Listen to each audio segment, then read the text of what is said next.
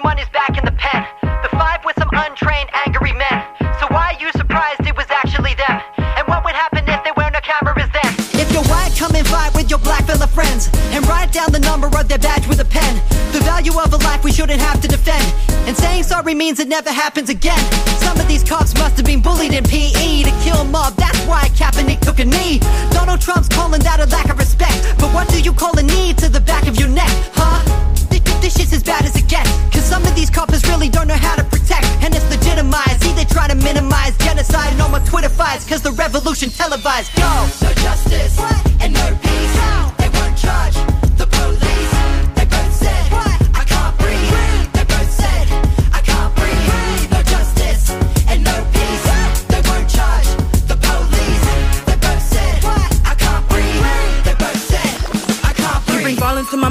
Then blame me for it. Then expect me to be silent and then thank you for it. I ain't thankful, they've been killing my people by the masses, and I'm fed up to the neck by you right wing fascists. I feel anger when my people feel anger, that's connection. We're angry for a reason, cause our babies need protecting. I'm scared to send them out, cause their colour is a weapon. When we walk through the streets, people somehow feel threatened. Just stop. We only want the system to be civilized. You televise your point of view, then feed the shapes full of lies. You bought the divide when you set up all the missions, and you still cause divide, killing my people in prisons. I'm sick of it, sick and tired of the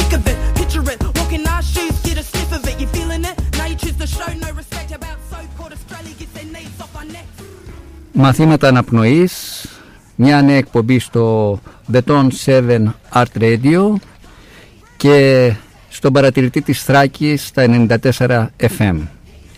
Σήμερα μαζί μας ο Βαγγέλης Τραπτόπουλος, συγγραφέας, ραδιοφωνικός παραγωγός, ο σεναριογράφος, πολυτάλαντος, πολύ δημιουργικός. Θα τα πούμε σε λίγο. Perspective, mate, because people in Australia don't have the understanding of This is the history of police killings. Γιατί μαθήματα αναπνοής. Ε, Νόμιζα ότι πρέπει να πούμε. Τι, να απαντήσω εγώ; Ναι, Εσύ. τι σημαίνει, τι σημαίνει για σένα Α. η έννοια μαθήματα αναπνοής. Ε, Καταρχάς, το πρώτο που μου φέρνει στο μυαλό είναι το I can't breathe. Αυτό το που έχει γίνει με το Floyd, ε, πια το εμβληματικό. Και είναι τρομερό ότι αυτό που συνέβη με τον άνθρωπο αυτόν που τον πνίξανε ο αστυνομικός γονατίζοντας πάνω στο λαιμό του, τι έγινε ακριβώς αυτό, ε; Το είχα δει και το βίντεο. Έχει αυτή η I can't breathe που έλεγε Δεν μπορώ να πάρω αναπνοή και που το έκανες πολύ ωραία και εσύ το μαθήματα αναπνοής τίτλο. Καταρχάς, καλό και ποδαρικό, Μπάμπη. Να πας καλά, σου εύχομαι. Σε ευχαριστώ και γι' αυτό σε κάλεσα. Ξέρω Χαίρομαι. ότι είσαι Χαίρομαι που είμαστε τυχερός. φίλοι και χαίρομαι που κάνω σε φταί. Ε, είναι τρομερό ότι αυτή η ατάκα είναι πολύ μεταφορική. Μπορεί να πάρει μεταφορική ζέση και πήρε. Και Ε, βέβαια, είναι ολόκληρο κίνημα στην- σε όλο τον κόσμο τώρα. Ναι. I, I can't breathe, ε, όχι μόνο για το Floyd, για όλους αυτούς που βρίσκονται. για όλους μας. Για όλους μας. Δηλαδή, μόνο ο άνθρωπος, δεν υπάρχει άνθρωπος που να μην νιώθει αυτό το πράγμα. Που να μην νιώθει ότι σε κάποιους τομείς της ζωής του δεν μπορεί να πάρει ανάσα. Ε, εγώ δεν, ας πούμε, που με, πώς να πω, με σύστησες πριν και έλεγες τις ιδιότητες μου, δεν είπες ότι είμαι και τραγουδιστής. Α, έχεις, έχεις τραγουδήσει. Ξέρω Ναι, ότι έχεις ναι. κάτι, είχες συνεργαστεί με τους Φατμέ, ε, ναι, ναι, ναι. με κάποια τραγούδια, με το... Ναι, με- τα ήξερα τα παιδιά όταν ήταν φατμέ ακόμα πριν διαλυθούν. Ε, και πραγματικά έχω κάνει φωνητικά σε κάποια. στο βγαίνουμε από το τούνελ. Το δίσκο τους εκεί και τους είχα συστήσει και τον Μανώλη του Ζαχαριουδάκη που είναι φίλος μου από το σχολείο, είμαστε συμμαθητές και που είχε κάνει τα εξώφυλλα, που είναι ζωγράφος και είχε κάνει τα εξώφυλλα των πρώτων μου βιβλίων και τους έχει κάνει και το εξώφυλλο σε αυτό το δίσκο, στο βγαίνουμε από το τούνελ. Μάλιστα με κομπιούτερ που τότε ήταν, τότε ήταν στα σπάργανα η ιστορία με τα κομπιούτερ στην Ελλάδα. Λοιπόν, ε, πήγα να πω ότι. Εντάξει, τώρα κάνουμε λίγο πλάκα με το ε, σιγά τραγουδιστής είμαι. Ε, η λογοτεχνία, γενικότερα ίσως η τέχνη, αλλά η λογοτεχνία με τόσα βιβλία που έχω γράψει, μπορώ να πω πια ότι είμαι συγγραφέα σίγουρα. Ε, Πώς έχεις γράψει, μου φαίνεται, έχεις ξεπεράσει τα 20. Κοντεύουμε τα 25. 30. Κοντεύουμε Στα τα 30. 30. Άμα βάλεις και αυτά που έχω γραμμένα και δεν έχουν εκδοθεί ακόμα, έχουν φτάσει στα 30. Γι' αυτά θέλω να μου μας πεις Ναι. σε λίγο. Θα Ναι. τα πούμε.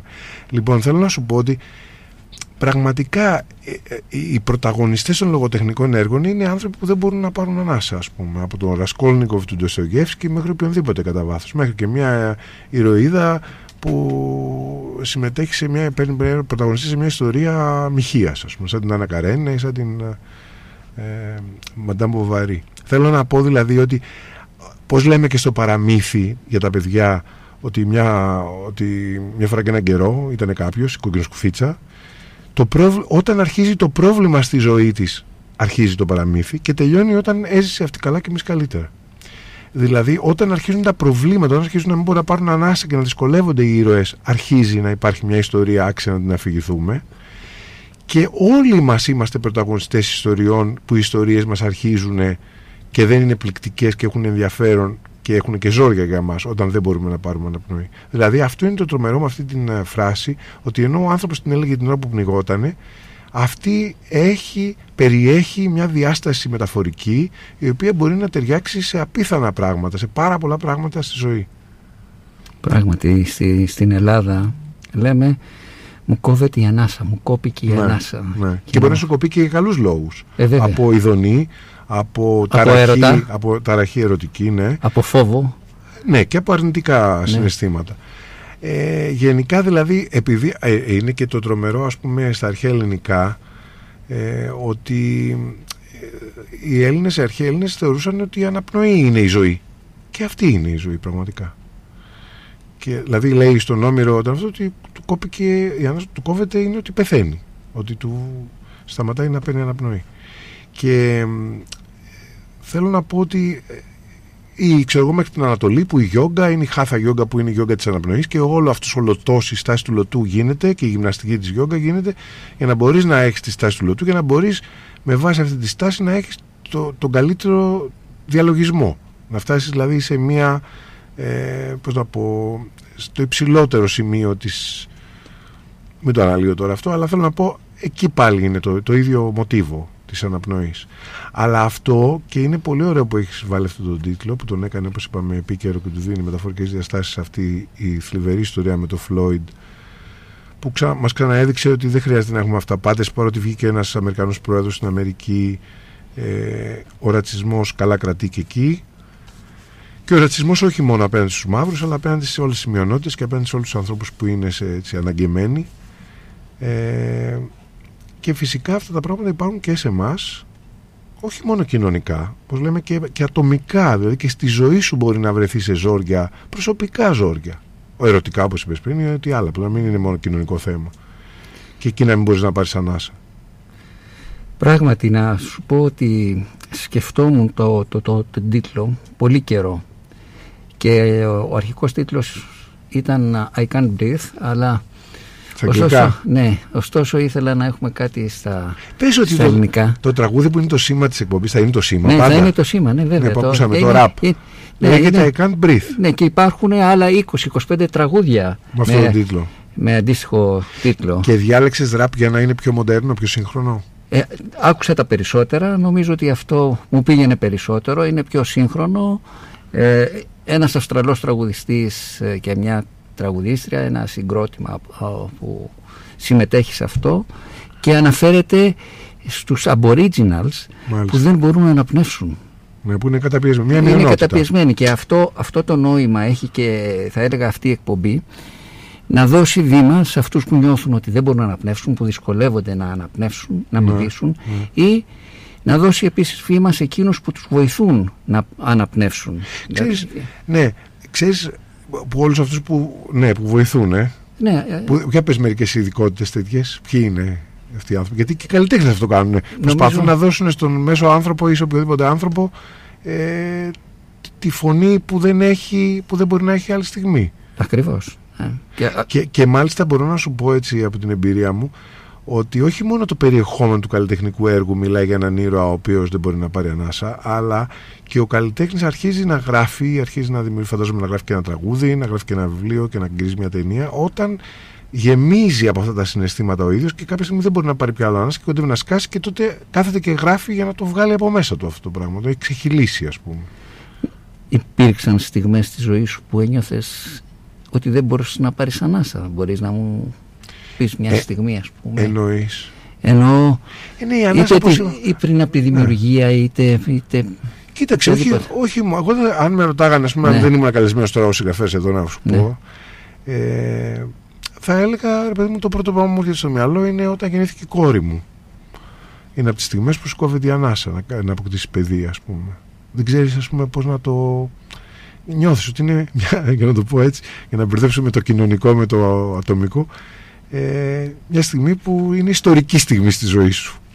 Και και ειδικά πια στις σύγχρονες ζωές που κάνουμε ένα παιδί οπότε πολλοί άνθρωποι ε, που είναι μια μεγάλη τομή στις ζωές μας αυτό εντάξει η στιγμή που χάνεις το, τους γονιούς σου όταν πέθανε ο πατέρας μου Δηλαδή θα, πιο πολύ θα μου ερχόντουσαν τέτοια ζωή θέματα και μετά θα σκεφτόμουν σίγουρα και με τα βιβλία και με τα βιβλία και με τα βιβλία γιατί και τα βιβλία να σου πω εγώ νιώθω ότι τα περισσότερα που τα βιβλία που έχω γράψει τα έχω γράψει σαν υπνοβάτης Δηλαδή δεν καταλάβαινα και εγώ τι με έσπροχνε εκεί πέρα και κάπου έφτανα σε ένα όριο που άρχισα να δουλεύω. Καμιά φορά λέμε ότι να λένε άλλοι ότι δεν έχω λεφτά για να δουλεύω από το πρωί στο βράδυ και προλαβαίνω να γράψω. Μου λένε διάφοροι, έχω αυτό. Μα όταν έρθει η ώρα, γράφεται το πράγμα. Δεν αντέχει, σε παίρνεις, στραβάει από τη μύτη, σαν υπνοβάτης δουλεύεις. Νομίζω ότι το, μετά το θάνατο του πατέρα σου έγραψες ένα πολύ σημαντικό βιβλίο. Ο άνθρωπος που έκαψε την Ελλάδα. Δεν ξέρω αν ήθελες να κάψεις την Ελλάδα εσύ και την έκαψε ο ήρωας. Αυτός ένιωθε να μην αντέχει, να πνίγεται. Ναι. Είναι το ε, τελευταίο μου μυθιστόρημα. Ε, εκπληκτικό. Νομίζω ότι είναι εξαιρετικό. Και, και έχεις γράψει και εσύ μια πολύ ωραία, ένα πολύ ωραίο κείμενο που το έχεις παρουσιάσει.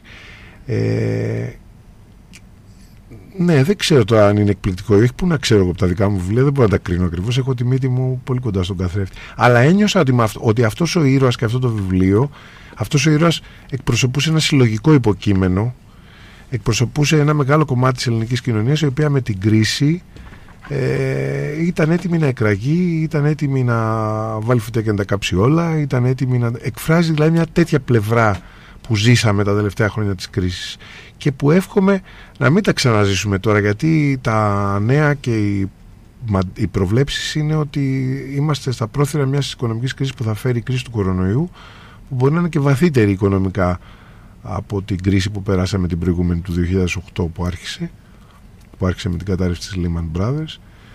Ε, μακάρι να μην ξαναζήσουμε αυτό το πράγμα. Έχω, έχω μία μπορεί να είναι και ψευής πόθος ότι η ελληνική κοινωνία τρόμαξε, φρίκαρε τραντάχτηκε από όλο αυτό που συνέβη που έζησε το βίωμα και ότι κάπου έχει δημιουργήσει ας πούμε τα ψυχικά αντισώματα γι' αυτό. Δηλαδή ότι δεν θα ξαναξαφνιαστεί τόσο έντονα. Δεν είναι και τυχαίο ότι ήρθε η κρίση η προηγούμενη ε, μετά από μια από τη φούσκα, μετά από μια περίοδο πλασματικής ευδαιμονίας και το κοντράστ ήταν πολύ έντονο, πολύ μεγάλο και οι άνθρωποι νομίζω έτσι σοκαρίστηκαν πάρα πολύ έντονα. Νομίζω ότι κάπου έχουμε λίγο πιο, ή είναι λέω μπορεί να είναι και ψευδισμό πόθος, ότι έχουμε λίγο οπλιστεί με περισσότερο κουράγιο. Εγώ ας πούμε νιώθω ότι ήμουν πιο πανικόβλητος εκείνον τον καιρό. Ένιωθα ότι είμαστε σε ένα σπιράλ συλλογικό, ένα κομμάτι της κοινωνίας μεγάλο, που κατέβαινε προς τα κάτω, κατέβαινε και δεν, δεν, φοβόταν ότι δεν θα βρει πάτος αυτό. Δεν θα τελειώσει. Ναι, αυτό και ο ήρωάς μου είναι: Έχω μιλήσει εξ ονόματος ενός αστέγου. Δεν έμεινα εγώ άστεγος, αλλά και θυμάμαι στις παρουσιάσεις, ακόμα και σε αυτή που μαζί ήμασταν που μίλησες για το βιβλίο, που με ρώτησαν και σε συνεντεύξεις ότι κάνατε μεγάλη έρευνα για τους αστέγους. Και λέω: Όχι, δεν έκανα έρευνα μεγάλη. Ήταν αυθεντικός και ειλικρινής ο τρόμος μου ότι μπορεί να μείνω εγώ άστεγος. Εξάλλου αυτό είναι η λογοτεχνία. Δεν, είναι, δεν γράφεις ή τουλάχιστον εγώ δεν είμαι τέτοιος συγγραφέας, δεν γράφω με βάση την έρευνα, αλλά δεν γράφω υποχρεωτικά με τα βιώματά μου ότι το έχω ζήσει εγώ, αλλά αρκεί να είναι αυθεντικός το αίσθημα το πρωταρχικό που σου εμπνέει αυτό που ξεκινάς τη, την κατάσταση που θες να ζωντανέψεις. Όμως έκανες έρευνα. Δηλαδή, Έκανα στι εφημερίδες και αυτά. Και δεν τα βάλα και, και, και, και στους στους, στους δρόμους και σε διάφορες ναι, περιοχές. Γιατί ήταν μια περίοδος που έκανα ραδιο, ραδιόφωνο. Τους... Ναι, έκανα ραδιόφωνο και θυμάμαι κατέβαινα στο μοναστηράκι έτσι από το 13 που η κρίση ήταν στη Μεγάλη Ένταση, σε καθημερινή εκπομπή που έκανα και κατέβαινα με το τρένο στο μοναστηράκι και πηγαίνοντας προς το στούντιο κάθε μέρα και γυρνώντας προς το τρένο, έβλεπα τους αστέγους που εκείνον τον καιρό, δεν ξέρω πώς το θυμόμαστε τώρα, ε, είχε γεμίσει το κέντρο της Αθήνας με έναν τρόπο. Πάντα είχε αστέγους, πάντα είχε αστέγους, όπως και στις μεγάλες πόλεις όλες της Ευρώπης. Υπάρχουν άστεγοι οι οποίοι είναι αυτοί οι συνηθισμένοι περιθωριακοί. Αλλά αυτό ξαφνικά είχε γίνει μια έκρηξη. Δηλαδή, πολύ περισσότεροι ήταν πρώην μικροαστοί που είχαν καταρρεύσει στην κοινωνική κλίμακα, είχαν πέσει στο υπόγειο, ας πούμε και έβλεπα και τον κόσμο που έδειχνε αλληλεγγύη, έμπρακτε, πλησίαζε και έδινε σακούλες με τρόφιμα, με αυτά, με το ένα με το Δεν ήταν οι συνηθισμένοι, δηλαδή ψυχοπαθείς, τοξικομανείς, αλκοολικοί και δεν ξέρω τι άλλοι που έχουν πέσει, ας πούμε, στην, συγγνώμη, στο κοινωνικό υπόγειο. Ήταν κάτι και πολύ πιο πολυπληθής ομάδα ήταν τότε οι άστεγοι. Βέβαια, τους έβλεπα. Αλλά δεν αρκεί να βλέπεις. Δεν αρκεί να βλέπεις έτσι μόνο. Πρέπει να συναισθανθείς για κάποιο λόγο αυτό το πράγμα. Αλλιώ. Νομίζω ότι στα βιβλία σου. Και συγγνώμη να Ναι, σου πω και ναι. κάτι άλλο. Όταν μετά από το. πριν το βιβλίο αυτό, έχω βγάλει ένα βιβλίο που λέγεται Λεσβία. Και που αντιμετώπισε ε, κάποιους προπυλακισμούς γιατί η ελληνική κοινωνία εξακολουθεί να είναι πολύ συντηρητική. Ε, οι πολιτέ του κρατικού οίκου μου λέγανε ότι στη Βόρεια Ελλάδα κυρίως, αλλά και γενικά στην επαρχία δεν το παίρναν οι βιβλιοπόλες. Με αυτόν τον τίτλο το θεωρούσαν. Και χαίρομαι που το βιβλίο αυτό το δημοσίευσα τη χρονιά που έγινε νόμος του κράτους ή τα- αυτό, αυτό όπως λέγεται για Το την- σύμφωνο το συμβίωσης. σύμφωνο συμβίωσης, ναι. Ναι. Όχι για την ταυτότητα φύλου. Ε, ο σύμφωνος Ναι. συμβίωσης είναι αυτό. Δηλαδή που να μπορούν να δηλώνουν στην. Ε, λοιπόν, αυτό που θέλω να πω είναι ότι ε, και πάλι με ρωτούσαν πολλές φορές και λεσβείες ακόμα που ήρθαν σε παρουσιάσεις και ήταν πολύ επιθετικές. Εντάξει, δεν τις ξεσυνερίζομαι γιατί καταλαβαίνω ότι είναι πολύ βασανισμένες και είναι πληγωμένες από αυτήν την πλευρά. Και μου λέγανε από πού και ως που γράφετε εσείς αυτό το θέμα. Ένας άντρας. Και πού ξέρετε εσείς από αυτά. Κάνατε έρευνα, επειδή λέμε πριν για την έρευνα. Πέραν του ότι είχα ακούσει ως καλλιτέχνης, ας πούμε, επειδή έχω δημοσίευσει το πρώτο μου βιβλίο 20 χρονών, έχω συναστραφεί τόσους γκέι και λεσβείες που ήταν καλλιτέχνες από μικρός και έχω ακούσει τα βάσανα τους και τα προβλήματά τους και άρα είχα συνέστηση αυτού του χώρου. Αλλά και τα Και, τελευταία και, και χρόνια. τον straight έχεις ακούσει όμως τα προβλήματά τους. Δηλαδή Ναι, γιατί, ναι. γιατί, Το- το- θα σου πω. γιατί αυτή Ναι, το η κίνητρο. αναφορά, ναι. Ναι, ήταν διότι τα τελευταία χρόνια άκουσα πολλά παιδιά ε, συνομιλίκων μου που ήταν 20 χρονών, δεν ξέρω πόσο κλπ. που βιώναν αυτή τη ρευστότητα του φίλου. Δηλαδή που ήταν κορίτσια, που ήταν λεσβείες, που ήταν, θεωρώ οι λεσβείες είναι πολύ πιο καταπιεσμένες από τους ε, ομοφιλόφιλους άντρες, οι οποίοι ας πούμε ειδικά στα μίντια τους βλέπουμε ότι το, ε, πώς να πω, το outing αυτό, το να, το να μιλήσουν για την, το σεξουαλικό προσανατολισμό τους είναι πια δεδομένο. Το λένε πολύ πιο ελεύθερα και καλά κάνουν. βέβαια. Αυτό δείχνει και μια ανοχή της κοινωνίας. Βέβαια το κάνουν αυτοί που είναι στα μίντια που εκεί μπορεί να παίρνουν και ένα είδος παράσημο γι' αυτό.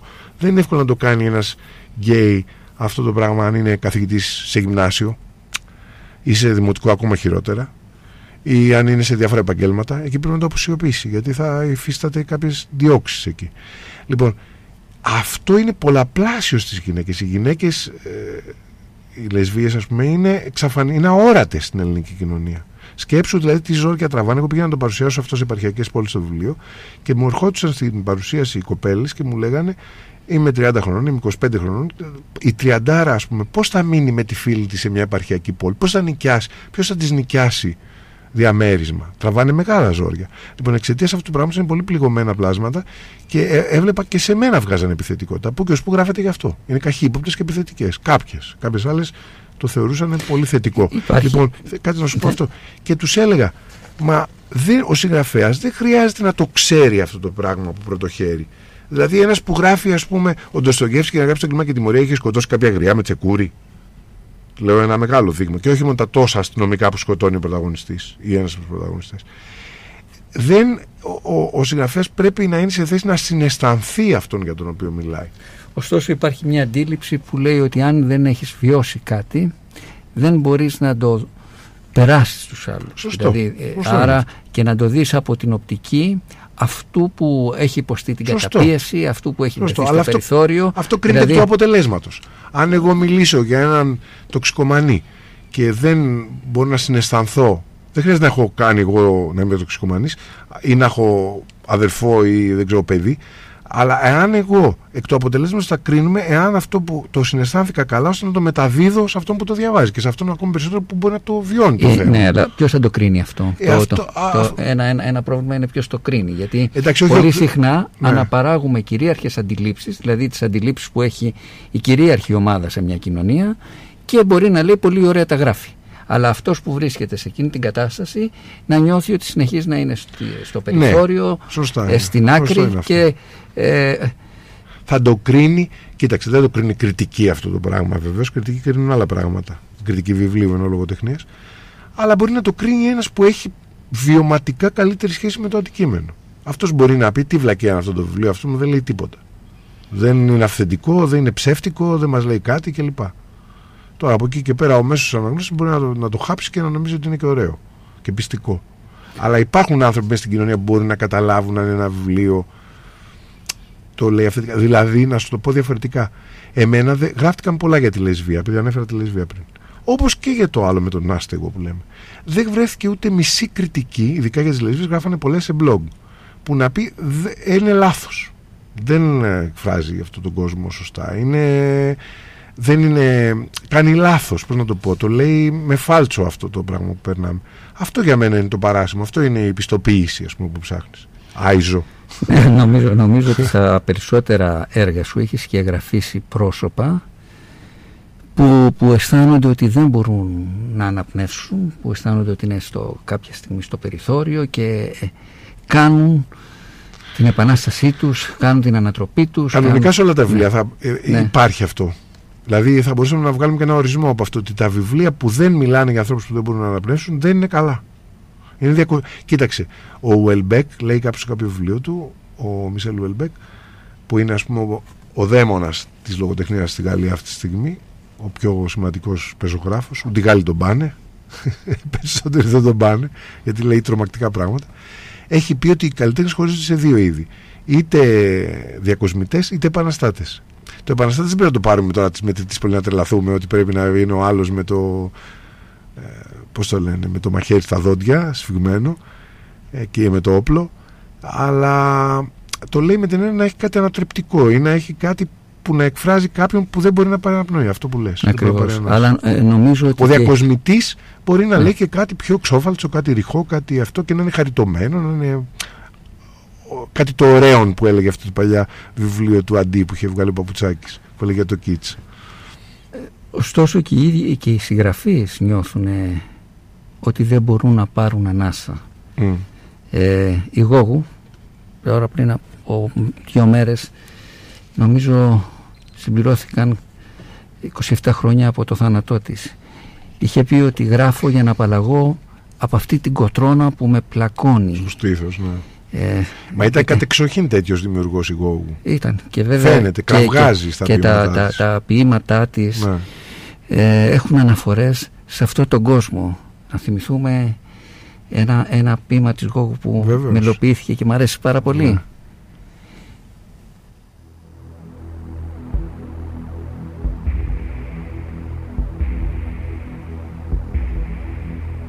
Εμένα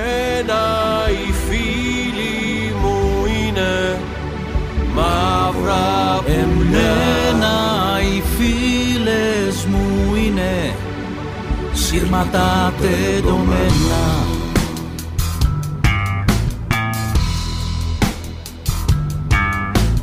Εμένα οι φίλοι μου είναι μαύρα πουλιά που κάνουν τραμπάλα στις ταράτσες ατιμόρων των σπιτιών.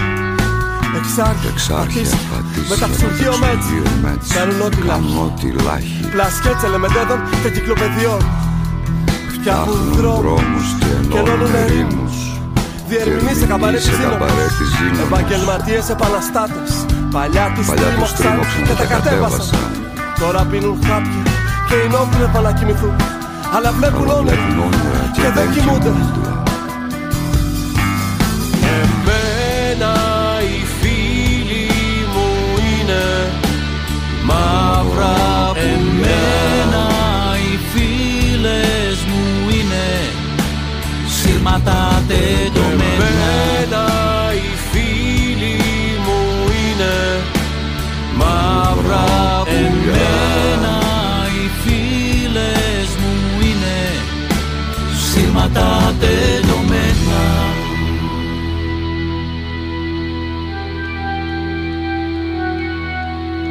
Εμένα οι φίλες μου είναι σύρματα τεντωμένα στις ταράτσες παλιών σπιτιών. Εξάρχεια, Βικτόρια, κουκάκι, γκίζι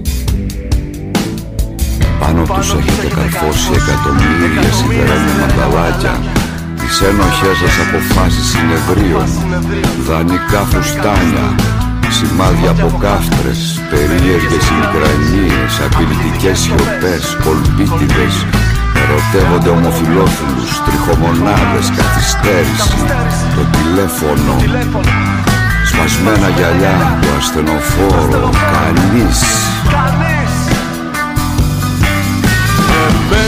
εμένα οι φίλοι μου είναι μαύρα πουλιά Εμένα οι φίλες μου είναι σύρματα τεντωμένα. Εμένα οι φίλοι μου είναι μαύρα πουλιά Εμένα οι φίλες μου είναι σύρματα τεντωμένα.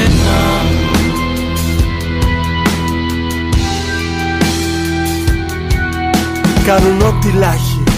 Όλο ταξιδεύουν οι φίλοι μου.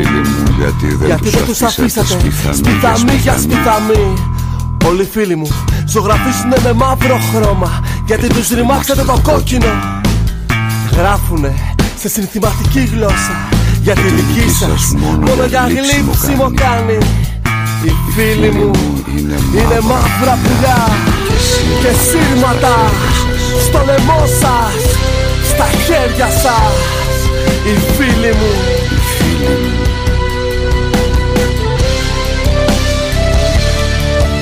Εμένα οι φίλοι μου είναι μαύρα Εμένα οι φίλες μου είναι.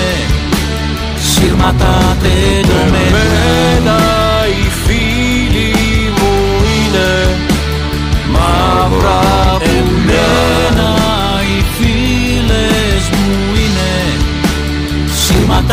σύρματα τεντωμένα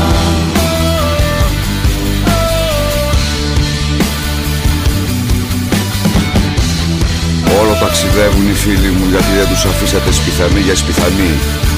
Όλοι οι φίλοι μου ζωγραφίζουν με μαύρο χρώμα Γιατί τους ρημάξατε το κόκκινο.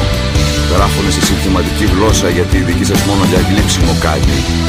Οι φίλοι μου είναι μαύρα πουλιά και σύρματα στα χέρια σας.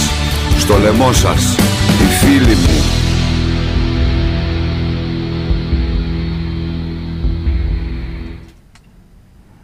Μαθήματα αναπνοής Beton 7 Art Radio Είμαστε με το Βαγγέλη Ραπτόπουλο σε μια συζήτηση εφόλης της ύλης. Στον ήχο ο Λουκάς Δημητρέλος Και στο μικρόφωνο. και στο μικρόφωνο ο Χαράλαβος Πουλόπουλος. Μπάμπη σου έχω πει ότι νιώθω, όχι για να σε εκλείψω τώρα, αλλά είναι η αλήθεια. Νιώθω πολύ, καμαρώνω που είμαστε φίλοι. Είμαι- Που είμαι φίλος, που είσαι φίλος μου, πώς να το πω τώρα. Και εγώ καμαρώνω και, και... Καλά, εντάξει, παιδί, δεν είπα για το Για πιο, εγώ σου σένα. λέω για μένα. Πώς νιώθω. Εγώ μπορώ να λέω ότι είμαι φίλος ενός διάσημου συ- Έλα, συγγραφέα. ρε, εσύ, Μπάμπη, τώρα. Τι, Λίγη- ο Hemingway, ποιος είναι, για πες που Για έγραψε πες μου, κάποιος. για, για, ναι, ε, ε, κάποιος έγραψε έγραψε, κάποιος; έγραψε στο chat, μπορείτε να γράφετε στο, στο, στο chat του, του σταθμού. Ε, σε ρωτάει ο Βασίλης, πιστεύει σε αυτό που είπε ο Hemingway ότι αν μια ιστορία δεν είναι αληθινή, τότε δεν υπάρχει λόγος να υποθεί; Ε, βέβαια. Αυτό λέγαμε πριν. Ναι. Αλλά η αλήθεια είναι κάτι σχετικό. Δηλαδή, στην περίπτωση της Γόγου που βάλαμε το τραγούδι που, τη- που το έφερες εσύ να το ακούσουμε, η Γόγου ε, είχε την αυθεντικότητα να μιλάει για το βίωμά της ευθέως. Να μιλάει για. και δεν μιλάω μόνο για την τοξικομανία ή για όλα αυτά τα πράγματα. Ένιωθε στα ποίηματά της ότι είναι απολύτως βιωμένα. Αλλά δεν είναι όλα τα έργα τα που δίνουν την εντύπωση του βιωμένου βιωμένα από το συγγραφέα. Αυτό προσπαθούσα να πω πριν. Αρκεί να, να συναισθάνεται ο, ο δημιουργός είτε είναι αυτό ένα ερωτικό τραγούδι να συναισθάνεται αυτό που νιώθει ο, ο πώς το λένε, ο ερωτευμένος αντίστοιχα και, ή να ανακαλεί τα σημεία που, τα, τις ώρες που έχει ο ίδιος ερωτευτεί αλλά και στα μυθιστορήματα να, να συναισθάνεται τον ήρωά του δηλαδή δεν χρειάζεται να γράψεις για ένα ηλικιωμένο να είσαι εσύ εκείνη την περίοδο ηλικιωμένος. Μπορείς να συναισθανθείς πώς νιώθουν οι ηλικιωμένοι ή τα άλλα πρόσωπα που είπαμε, εμείς σχολιάσαμε. Αλλά είναι αλήθεια, αυτό είναι αλήθεια που λέει. Απλώς το τι είναι αληθινό δεν υπάρχει κάποιος μετρητής. Και αυτό που ρώτησες και εσύ πριν, ποιος θα το πει, α, τι είναι ας πούμε αυθεντικό. Και γι' αυτό είπα εγώ εκ του αποτελέσματος, ξέρω εγώ, κάπως. Φαίνεται. Αυτό, αυτό που νιώθω εγώ μπορεί να μην το νιώθει κάποιος άλλος σε σε ένα κοινό ερέθισμα για παράδειγμα σε αυτή την περίοδο του, του αποκλεισμού εγώ τη λέω περίοδο του απο- αποκλεισμού της απομόνωσης ενώ Εννοείς τώρα με την καραντίνα. με, με την καραντίνα Ναι. ε, είχαμε τελείως διαφορετικές αντιδράσεις Ναι. από ανθρώπους κάποιοι ένιωθαν ότι πνίγονταν Πνίγονταν. ότι δεν μπορούσαν να κάνουν τίποτα Άλλοι λέγανε πέρασα καταπληκτικά. άλλοι πέρασαν καταπληκτικά Ναι, αλλά εγώ να σου πω τι έχω δει τώρα Ναι. λέμε το βίωμα. Είδα ανθρώπους που μου λέγανε πέρασα καταπληκτικά, καταπληκτικά. Έχω ακούσει από φίλους ψυχίατρους και ψυχολόγους ότι το μεγαλύτερο μέρος του πληθυσμού όχι μόνο αυτό που είχε κάποιο προηγούμενο ανάλογο θέμα, αλλά έχει συμπτώματα κατάθλιψης, κρίσης πανικού, άγχους κλπ. Και είδα και ανθρώπους που μου λέγανε πέρασε καταπληκτικά ότι δεν ήταν και τόσο καταπληκτικά που το λέγανε. Δηλαδή μπορεί να είχε την αίσθηση ότι περνάει καταπληκτικά, αλλά είδα ότι βγάζει χαρακτηριστικά αγχώδους διαταραχής ή δεν ξέρω πώς να το πω τώρα αλλιώς, ή ξέρω εγώ ψηλοκαταθλιπτικά ή κάτι τέτοια. Δηλαδή, εγώ δεν πιστεύω ότι αυτό το βίωμα που ήταν, είχε κάτι το αφύσικο, να το πούμε έτσι, ας πούμε, πώς να το πω αλλιώς, υπήρχε μια βία πάνω σε όλη την κοινωνία. Καθίστε σπίτι σας, μην βγαίνετε, στείλτε SMS για να βγείτε. Καταρχάς, μιλάμε τώρα για τον έρωτα. Αυτοί που ήταν ήδη ερωτευμένοι και μπορούσαν, ήταν μένανε σε ένα σπίτι μαζί, πάει στο καλό. Οι υπόλοιποι τι κάνανε, που είχαν ερωτευτεί, είχαν προλάβει και δεν μπορούσαν να βρεθούν. Δηλαδή, και δεν μιλάω μόνο για αυτήν την κατηγορία των ανθρώπων, αλλά θέλω να πω υπήρχε κάτι βίαιο στην καραντίνα που μας επιβλήθηκε. Αυτό λοιπόν δεν μπορεί παρά να έχει συνέπειες πάνω σε όλους. Ναι, είχε βέβαια περισσότερο επώδυνες συνέπειες σε αυτούς που ήταν σε δυσχερέστερη θέση. Σίγουρα. Με την εξής έννοια. Και οικονομική και διάφορες ναι, άλλες. Είναι διαφορετικό να έχεις ένα σπίτι 50 τετραγωνικών και να είναι 4 άτομα, να είσαι, σε, μια, να είσαι σε, ένα, σε ένα χώρο που δεν μπορείς να κινηθείς, από το να ή να Είσαι... κλείσει η δουλειά σου με το που γίνεται η καραντίνα και να μην ανήκει και να μην παίρνει και κανένα επίδομα. Και ήξερα, είχα γνωστούς, ο οποίος δουλεύει με μαύρα λεφτά και ο οποίος με το που έκλεισε το αυτό δεν πήρε ούτε επίδομα ούτε τίποτα γιατί ήταν σε μαύρη μαύρη και είχε ένα παιδί. Δηλαδή τραβήξανε ζόρια άνθρωποι. Αλλά εγώ θεωρώ ότι ακόμα και αυτοί που είπαν ότι ωραία πέρναγα, υπήρχε κάτι αφύσικο. Κάτι περίεργο, ας πούμε. Εσύ τι έκανες αυτούς τους μήνες, Δηλαδή. Ε... Εγώ έκανα μαθήματα ηλεκτρονικά, σεμινάρια δημιουργική γραφής, ξέρω διάφορα τέτοια κλπ. Εγώ επίσης είμαι ένας άνθρωπος που από αυτή την πλευρά, να, εγώ είμαι μια τέτοια περίπτωση που λες. Και εμένα με έβλαψε αυτό το πράγμα. Παρόλο που δεν μου φαίνεται, δεν το καταλάβαινα και τον καιρό. Έγραψες; Έγραψα, ναι. Αλλά ξέρεις τι γίνεται. Εγώ είμαι συνηθισμένος να, να, να, περνάω διαστήματα κλεισμένο στο σπίτι μου, σαν καραντίνα, ας πούμε, έναν τρόπο. Αλλά άλλο οικειοθελή, ας πούμε, η εθελούσια, ο εθελούσιος αποκλεισμός στο σπίτι σου για να δουλεύεις, και άλλο επιβεβλημένος από έξω συνθήκες, εξωγενείς, ας πούμε. Δεν είναι το ίδιο. Και επίσης ήταν διαφορετικό ότι ήταν. Καταρχάς, να σα πω κάτι για τα δικά μου ε, αυτά. Με παίρνανε συνέχεια άνθρωποι που το όλο τον άλλο καιρό, φίλοι γνωστοί που είναι σε δουλειές και οι οποίοι δεν μπορούσαν να μιλήσουμε και με παίρνανε με άπειρη όρεξη να πιάσουμε την κουβέντα και να μου πιάσουν την κουβέντα, ας πούμε. Ε, πάρα πολύ γνωστοί μου, οι οποίοι ήταν για αυτούς αφύσκοτο ότι καθόντουσαν σπίτι τους. Και έλεγα, παιδιά, έχω δουλειά. Εγώ δεν προλαβαίνω να μιλάω τόση ώρα, ας πούμε. Και ακόμα και αυτά δηλαδή που ήταν διαφορετικά. Αλλά μόνο αυτό για το Hemingway υπάρχει το σχόλιο; Υπάρχει, υπάρχει ένα άλλο σχόλιο που Πρέπει να αναφέρει η αλήθεια είναι ένα ψέμα που δεν έχει αποκαλυφθεί ακόμη λέει ένας επισκέπτης αναφέρεται κάποιος άλλος στη στέρηση της προοπτικής τι, ε, τι εννοεί ότι αυτό εννοεί, μπορεί να κάνει breathe να μην εννοεί ότι, ότι για ποιο πράγμα ναι. το λέει; Πρέπει να μας ξαναστείλει μήνυμα. Πρέπει να μας ξαναστείλει μήνυμα γιατί δεν, δεν μπορούμε Μήπως να. το εννοεί να αυτό. Και, ότι... και, ναι, και, ε, και η στέρηση της ελευθερίας κόβει την ανάσα. Σωστό. Λέει mm. Ένας άλλος ακροατής. Ωστόσο, νομίζω και στις χειρότερες περιπτώσεις ε, μπορεί να υπάρχει διέξοδος. Ο θάνατος είναι αυτός που σταματά Χωρίς διέξοδο. Ναι. Χωρίς διέξοδο οτιδήποτε άλλο συμβαίνει μέσα στην κοινωνία είτε αυτό το λέμε καταπίεση, είτε αυτό το λέμε απομόνωση, είτε αυτό το λέμε αποτυχία, κατάρρευση, ε, ψυχολογική, κοινωνική κατάρρευση ε, έρχεται μια, μια ανηνεμία κάποια στιγμή και βρίσκουμε μια νέα ισορροπία. Η ζωή αυτό είναι. Είναι η, η αναζήτηση σημείων σταθερότητας σε ένα περιβάλλον αβεβαιότητας και αστάθειας.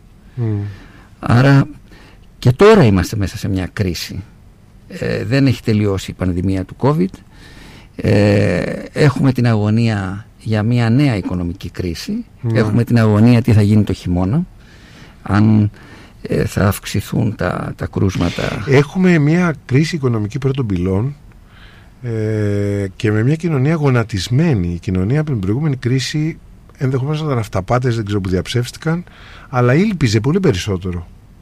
Τώρα ο κόσμος έχει ιδιωτεύσει πολύ έντονα, αυτό λέω ότι βλέπω γύρω μου εγώ.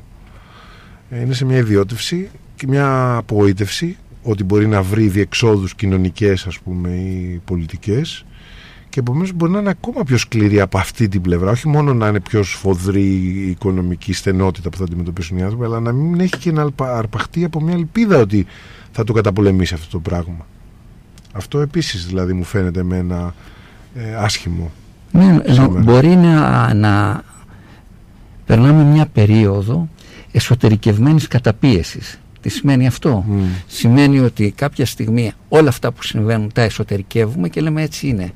Ε, δηλαδή βρισκόμαστε σε μια κατάσταση... Έτσι είναι με την έννοια του τίνα; There is no alternative. Τι εννοείς έτσι όχι, είναι; όχι, όχι. Είναι με, με την έννοια του ότι μπορεί να εσωστρέφουμε πολλά από τα πράγματα που θα έπρεπε να έχουν αλλάξει, να διεκδικούμε, ναι. να, να, να, να, να προσπαθούμε να τα ανατρέψουμε και να θεωρούμε ότι έτσι είναι αυτή η κατάσταση. Είναι το, το φυσιολογικό είναι να μένουμε στο σπίτι από ένα σημείο και μετά με μάσκες, να μην βλέπουμε τους άλλους, ναι. ε, να, μην, να, να παίρνουμε κάποια χρήματα για να μπορέσουμε να επιβιώσουμε και να επικοινωνούμε ε, μέσα από το διαδίκτυο και να χάνουμε σιγά σιγά την ανθρώπινη επαφή, να χάνουμε το, τη, τις σχέσεις να περνάμε σε ένα κόσμο ε, ετεροτοπικό που τον θεωρούμε ότι είναι κανονικός. Ναι, και στοιχείο ετεροτοπίας που λες είναι και το γεγονός ότι αποδεχόμαστε ότι το κράτος μπορεί, αυτό είναι πρωτοφανές σαν βίωμα κοινωνικό, ότι μπορεί να μας ελέγχει, να εχνηλατεί δίθεν για τα κρούσματα. Δίθεν το λέω, μπορεί να το κάνει πραγματικά, αλλά αυτό μένει μετά. Ότι συνηθίζεις ότι το κράτος παρεμβαίνει, σου ελέγχει τι κάνεις, αν θα βγεις, αν θα στείλεις μήνυμα για να βγεις έξω με την καραντίνα, ε, να ελέγχεσαι. Δηλαδή αυτό αύριο, αυτές οι συνθήκες μπορεί να τις εκμεταλλευτούν αυταρχικά καθεστώτα γιατί δεν γίνονται όμως στην Ελλάδα αυτά τα πράγματα, γίνονται παγκόσμια. Να τις εκμεταλλευτούν αυταρχικά καθεστώτα και να δημιουργήσουν πολύ έντονες παραμορφώσεις τέτοιες, ελλείψεις δημοκρατίας να το πούμε έτσι. έτσι, Δηλαδή να περάσουμε σε μια... Ε, εφαρμογές στα κινητά και θα να σε ελέγχουν που πας και τι κάνεις. Σε, μια, σε, μια, σε μια εποχή ελέγχου ναι. του σώματος πειθαρχίας του σώματος για τους πολλούς ναι. και ενδεχομένως αποκλεισμού για τους λίγους. Δηλαδή αν δούμε το τι συνέβη στην περίοδο του κορονοϊού οι πολλοί έπρεπε να στέλνουν μηνύματα πώς μετακινούνται, τι κάνουν ε, ενώ οι λίγοι αυτοί που θεωρούνται σε εισαγωγικά απόβλητα, παράσιτα ε, στις φυλακές, σε ναι. σε ψυχιατρία να μείνουν εκεί. Άρα περνάμε σε μια νέα εποχή αποκλεισμού ναι. και ελέγχου και μεγαλύτερου ελέγχου. Ναι. Ε, Ο έλεγχος επίσης νομίζω ότι συγγνώμη, γίνεται και στα ιατρικά δεδομένα πια και θα αυξηθεί. Δηλαδή έχει δικαίωμα πια να μπαίνουν και να κοιτάνε τι έχεις, τι δεν έχεις, τι κάνεις. Το ζητάς και μόνος σου για να διευκολυνθείς. Α ελπίσουμε, ας ελπίσουμε ότι από αυτή την κατάσταση ε, θα, θα μείνουν τα καλά.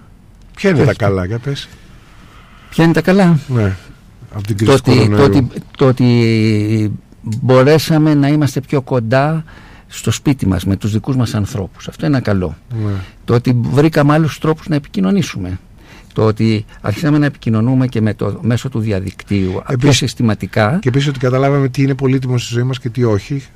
Το, το, η βόλτα που μπορεί να κάναμε, ναι. ε, το, η, ε, καθημερινότητα, ο ε, ήλιος. Επίσης τώρα που το βάλαμε αυτό το ερώτημα, εμένα μου φαίνεται από τα θετικά είναι και ότι ακόμα και οι νεοφιλελεύθεροι αναγκάστηκαν να δεχτούν ότι πρέπει να υπάρχει κράτος πρόνοιας. Βέβαια. Ναι, ναι, που ναι. πριν ήταν, είχαν εξισαλώσει. Ας πούμε. αναγνώρισαν το δημόσιο σύστημα υγείας, ναι. κοινωνικής φροντίδας. Ναι. Τι λέγε η, Θάτσερ, πώς το έλεγε, δεν υπάρχει κοινωνία. Υπάρχει εσύ και η οικογένειά σου μόνο.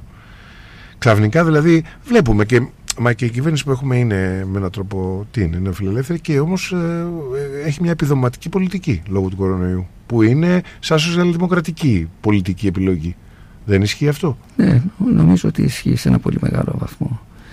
Βέβαια αυτή την περίοδο, εκτός των άλλων, έχουμε και κάτι που περιμένουμε εδώ και 5,5 χρόνια.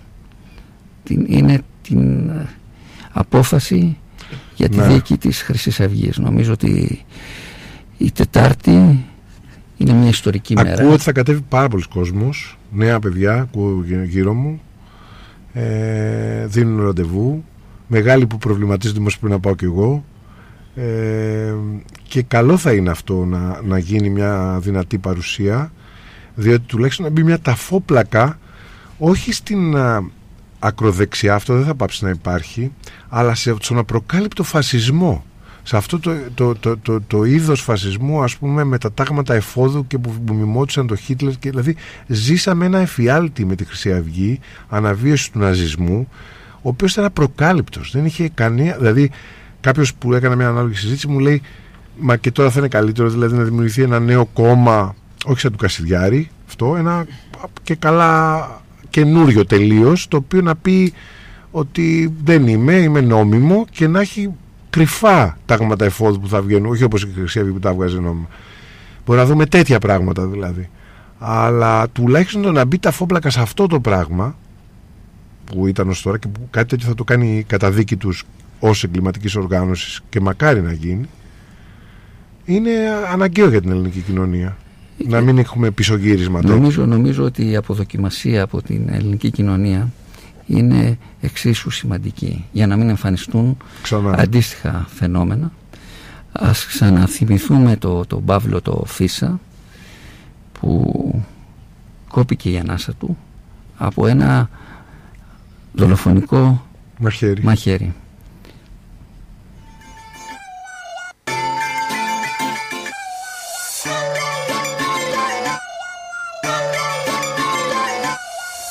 Έγινε ο κόσμο μια μεγάλη φυλακή. Κι εγώ ψάχνω έναν τρόπο τα δεσμά να σπάσω. Έχω ένα μέρος που με περιμένει εκεί. Σε μια πολύ ψηλή κορφή πρέπει να φτάσω. Γι' αυτά πλώνω ξανά πολύ ψηλά τα δυο μου χέρια. Για να κλέψω λίγο φως από τα λάμπερα αστέρια. Δεν αντέχω εδώ κάτω και κοντεύει να με πρίξει των ανθρώπων η μιζέρια τόσο. Όσο και θλίψη δεν αντέχω.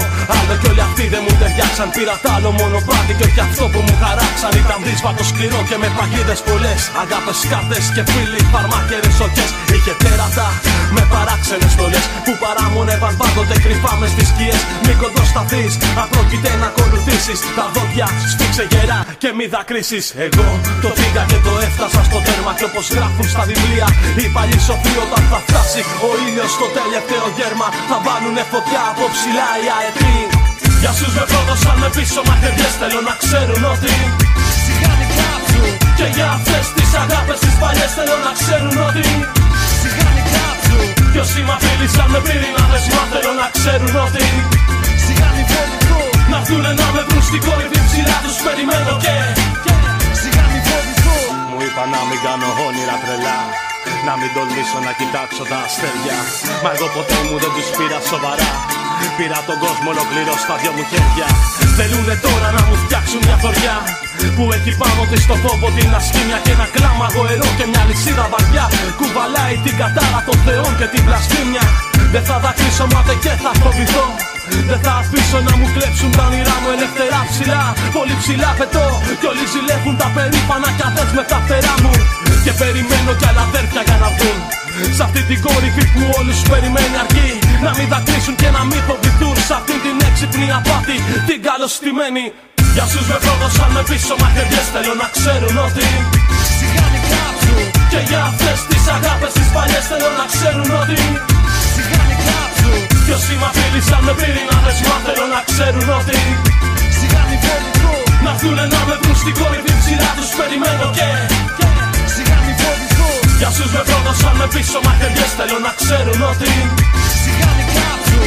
Και για αυτές τις αγάπες τις παλιές Θέλω να ξέρουν ότι Σιγά μην κάψουν. Κι όσοι μ' απειλήσαν με πύρινα δεσμά Θέλω να ξέρουν ότι Σιγά μην φοβηθούν Να έρθουνε να με βρουν στην κορυφή ψηλά τους περιμένω και Ακούσαμε το Παύλο Φίσα.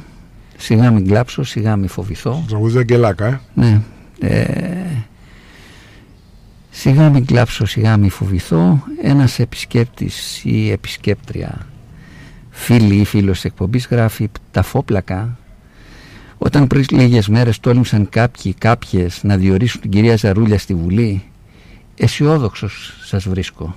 Όχι, είπα ότι θα έπρεπε να, να βγει μια απόφαση από το δικαστήριο που να βάλει τα φόπλακα στη Χρυσή Αυγή. Τώρα διάφοροι μπορεί να προσπαθούν να την κάνουν να αναβιώσει κιόλα. Τι να πω. Εγώ δεν είπα ότι θα εξαφανιστούν ω διαμαγεία αυτοί οι άνθρωποι.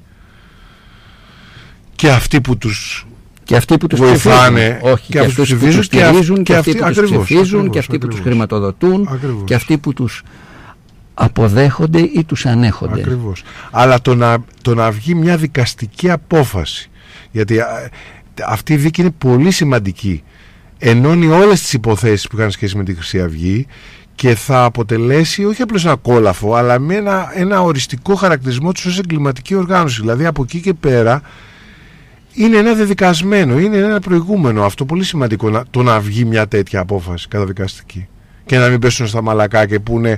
Γιατί ο κίνδυνος είναι να πάνε να καταδικαστούν, ας μην τρέχω βέβαια, αλλά να πούνε καταδικάζουμε ξέρω τον Μιχαλολιάκο και αυτά, αλλά δεν ξέρουμε αν είναι. Αλλά δεν είναι εγκληματική οργάνωση, Ακριβώς. άρα να πάρουν την επιχορήγηση που ως κόμμα, εφόσον δεν είναι εγκληματική οργάνωση. Διάφορα. διάφορα και... δεν είναι, μακάρι να ήταν μόνο η επιχορήγηση μετά. Ναι. Και να εμφανιστούν με ένα άλλο πρόσωπο, Ακριβώς. προσωπείο. Ακριβώς. Το ταφόπλακα λοιπόν μπορεί να είναι ευσεβής υπόθεση δικό μου, αλλά λέω ότι μία τέτοια απόφαση θα βάζει μεγαλύτερη ταφόπλακα. Άντε, να το κάνουμε συγκριτικό. Περισσότερη ταφόπλακα, ξέρω εγώ. Υπάρχει τέτοιο πράγμα. Νομίζω ότι η κοινωνία έχει αντιδράσει. Η κοινωνία δείχνει ότι ε, δεν αποδέχεται πλέον αυτά τα φαινόμενα. Ας ελπίσουμε ότι αυτό θα παραμείνει για μεγαλύτερο χρονικό διάστημα, ενώ και μετά την απόφαση του δικαστηρίου. Ε, γιατί τέτοια μορφώματα ε, δεν εξαφανίζονται με δικαστικές αποφάσεις αλλά εξαφανίζονται με δημοκρατικές κοινωνίες και με αλληλεγγύη. Ναι και κοίταξε υπάρχει και κάτι άλλο Μπάμπη ότι ε, η ομάδα αυτή του Μιχαλολιάκου προϋπήρχε της χρυσής αυγής. δηλαδή φιλοναζιστές υπάρχουν στην Ελλάδα είναι μια μικρή μειοψηφία υπήρξαν κοινωνικές συνθήκες μια κοινωνική συγκυρία που τους επέτρεψε να μεγαλώσουν πάρα πολύ θα έπρεπε να σκεφτούμε εκτός από αυτά που λες που είναι σωστά, να τα αντιμετωπιστούν με την αλληλεγγύη, με μια αφύπνιση κοινωνική κλπ. Να αναρωτηθούμε τι από τις συνθήκες τις κοινωνικές δημιούργησε μια υποδοχή για να εμφανιστούν και να πάρουν μεγάλες διαστάσεις αυτοί οι άνθρωποι. Ήταν η φτώχεια που ήρθε με την κρίση, ήταν η κατάρρευση κοινωνικών στρωμάτων που πριν ήταν πιο βολεμένα, πιο τακτοποιημένα και ξαφνικά βρέθηκαν σε μια τρομερή ανασφάλεια και ήταν παραπλανημένα και το σκέφτηκαν ότι ε, ξέρω εγώ ότι έτσι θα απαντήσουν ή θα αρπαχτούν από κάτι τέτοιο για να... αλλά θέλει μια μεγάλη συζήτηση μετά μες στην κοινωνία αυτό το πράγμα και θέλει και θέλει και μια σταθερή αντιμετώπιση του. ναι, ναι. μη βίας γιατί ο κίνδυνος είναι να, να προκληθεί βία προκαλείται από αυτά τα μορφώματα τι θέλουν τη, τη βία, τι θέλουν τη σύγκρουση. Για να δικαιολογήσουν τη δική τους βία. Ακριβώς. Ναι. Άρα θα πρέπει να δούμε λοιπόν ναι, πώς... Τι, για να σου κάνω εγώ τώρα σύμβολο ναι. διαβόλου. Μου, μου το έλεγε ένα παιδί νέο που έβραζε και το αίμα του κλπ. Μου λέει, αν η αστυνομία είναι διεφθαρμένη και είναι 50% Χρυσή Αυγή, με, αυτό είναι με στοιχεία, έτσι, που το βγάλανε στις εκλογές. Όταν ψήφισε η ναι, αστυνομία. Ναι, σε κάποια, σε κάποια, σε κάποια. εκλογικά τμήματα. Ξέρουμε όμως ότι είναι ναι. ένα μεγάλο κομμάτι ναι. αστυνομικών που στηρίζουν τη Χρυσή Αυγή, ας πούμε.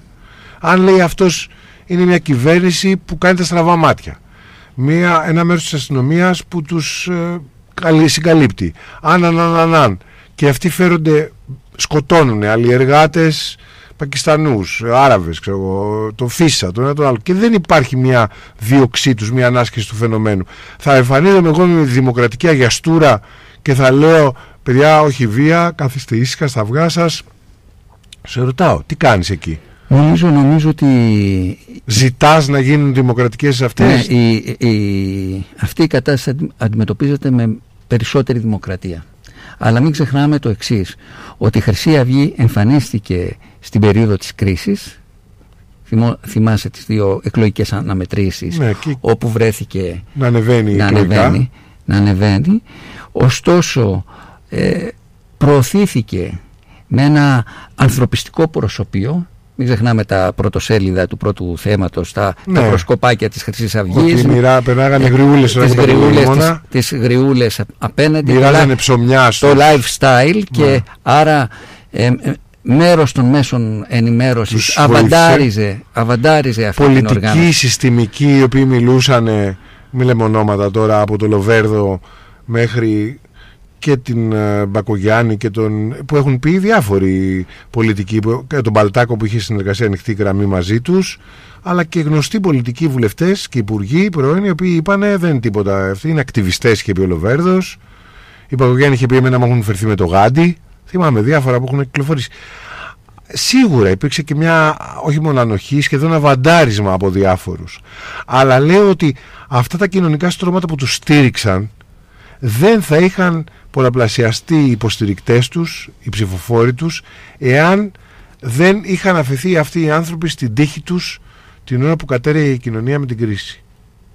Στην όποια τύχη τους εννοώ, στην μαύρη τύχη. Ένας, ένας φίλος, φίλη γράφει στο τσάτ το φασισμό βαθιά κατάλαβε τον, δεν θα πεθάνει μόνος του, τσάκισέ τον. Ναι, με τι θα τον τσακίσεις όμως, αυτό συζητάμε. Με δημοκρατικές διαδικασίες ή θα πάρεις και εσύ ένα ξύλο κάποια στιγμή όταν σου επιτίθεται με μαχαίρια ή άλλοι; Αυτό είναι το Και- ερώτημα. Και, και γίνεσαι ένα με αυτόν. Ναι, αλλά μήπως, εγώ δεν λέω ότι πρέπει να γίνει, αλλά βάζω το ερώτημα. Μήπως κάποια στιγμή, έστω και σε επίπεδο αυτοάμυνας, δεν αρκεί η μη βία; Είναι ένα ερώτημα. Αν βρεθεί κανείς αντιμέτωπος με μια ομάδα τέτοιων οι οποίοι δεν τον προπυλακίζουν απλώς, αλλά τον βαράνε, τι κάνει; Λέει κάτσε να ειδοποιήσουμε την αστυνομία, να έρθει να μας βοηθήσει. Τι κάνει, αυτό είναι ένα μεγάλο ερώτημα. Αυτό είναι κάτι που θα πρέπει να το απαντήσει ο κάθε πολίτης. Η ζωή. Ε, γιατί δεν μπορούμε να δίνουμε συμβουλές από αυτή την εκπομπή. Ωστόσο, ε, ο, ένας άλλος φίλος, επειδή πλησιάζουμε προς το τέλος της εκπομπής, γράφει ο Βασίλης ότι ο καπιταλισμός και οι ταξικές ανισότητες δημιουργούν όλα αυτά. Υπάρχει μεγαλύτερη βία από το να μην έχεις να ταΐσεις το, τα παιδιά σου.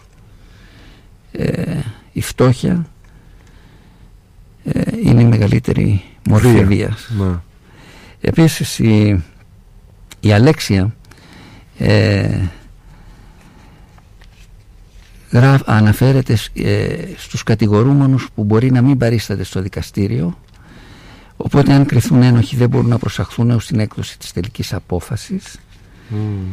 Ε, και ένας άλλος φίλος γράφει ότι δεν χαρίζω οι φίλοι ε, στον βίο την επιθυμία του να εκφραζόμαστε με βιαιότητα. Ίσως είναι πιο εύκολο να ξεσπάσω.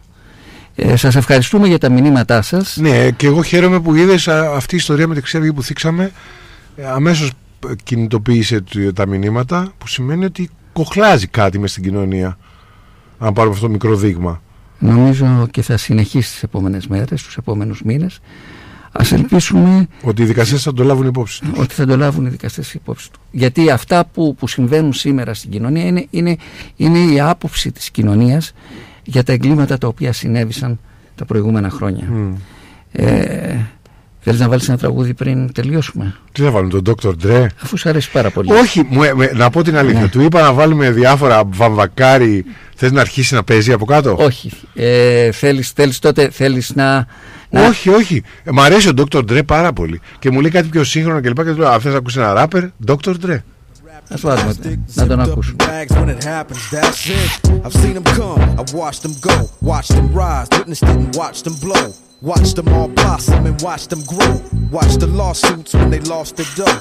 Best friends and money, I lost them both. Went and visited niggas in the hospital. It's all the same shit all across the globe. I just sit back and watch the show. Everywhere that I go.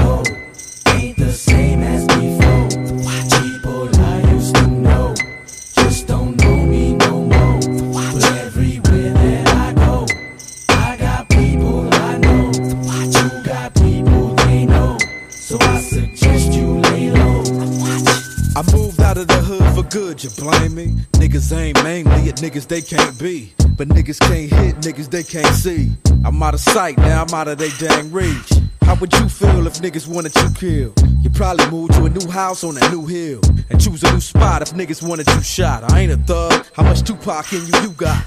I ain't no bitch neither. It's either my life or your life, and I ain't leaving. I like breathing. Nigga, we can go round for round, clip for clip, shit, four pound for pound. Nigga, if you really wanna take it there, we can. Just remember that you fucking with a family man. I got a lot more to lose than you. Remember that when you wanna come and fill these shoes. Everywhere that I go ain't the same as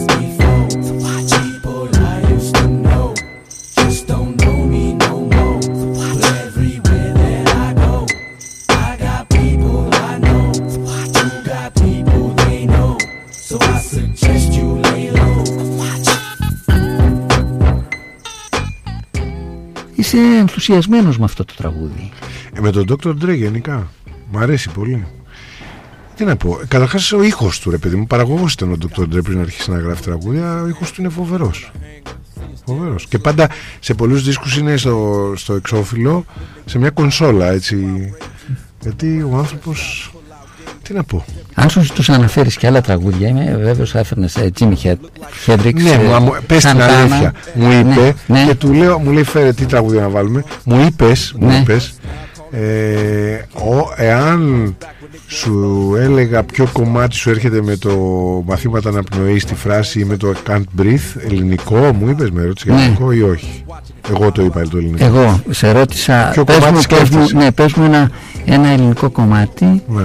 Ε, που να σχετίζεται με την αναπνοή, με τα μαθήματα αναπνοής, Ναι. με την εκπομπή. Και σου είπα ένα πολύ μελαγχολικό τραγούδι, δεν είναι πολύ γνωστό, του Βαμβακάρη. Ο Βαμβακάρης λοιπόν είναι μια περίπτωση στην Ελλάδα που η κόντρα του με τον Τζιτσάνι ε, στα μυαλά των ακροατών που χωρίζονται, ξέρεις, οι Έλληνες ε, θαυμαστές του Τζιτσάνι και του Βαμβακάρη.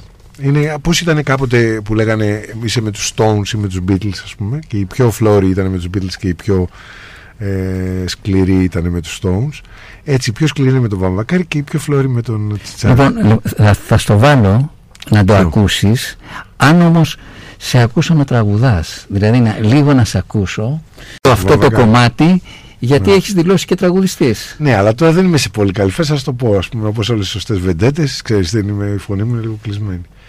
Τι να πω τώρα. προσπάθησε Βάθια στη θάλασσα θα πέσω να με σκεπάσει το νερό. Ε, Όταν πέσει όλη στη θάλασσα και το σκεπάσει το νερό, δεν μπορεί να πάρει αναπνοή. Βάπια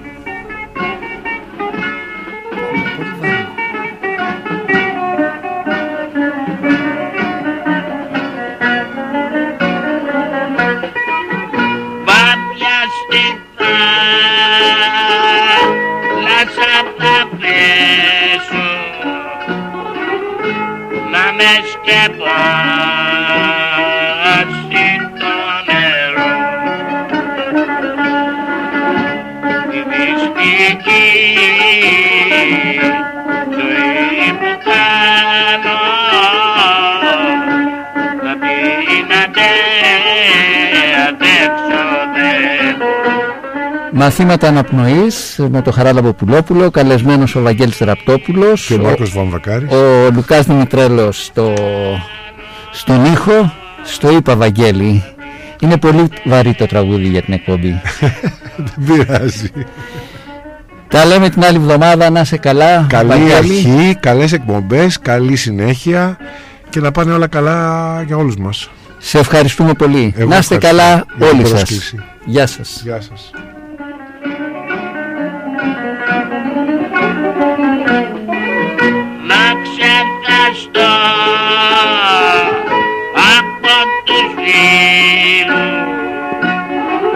να με ξεχάσουν οι συγγένεις και να χαθώ σ' αυτά τα βάθη. Δεν τα πάντα πάντα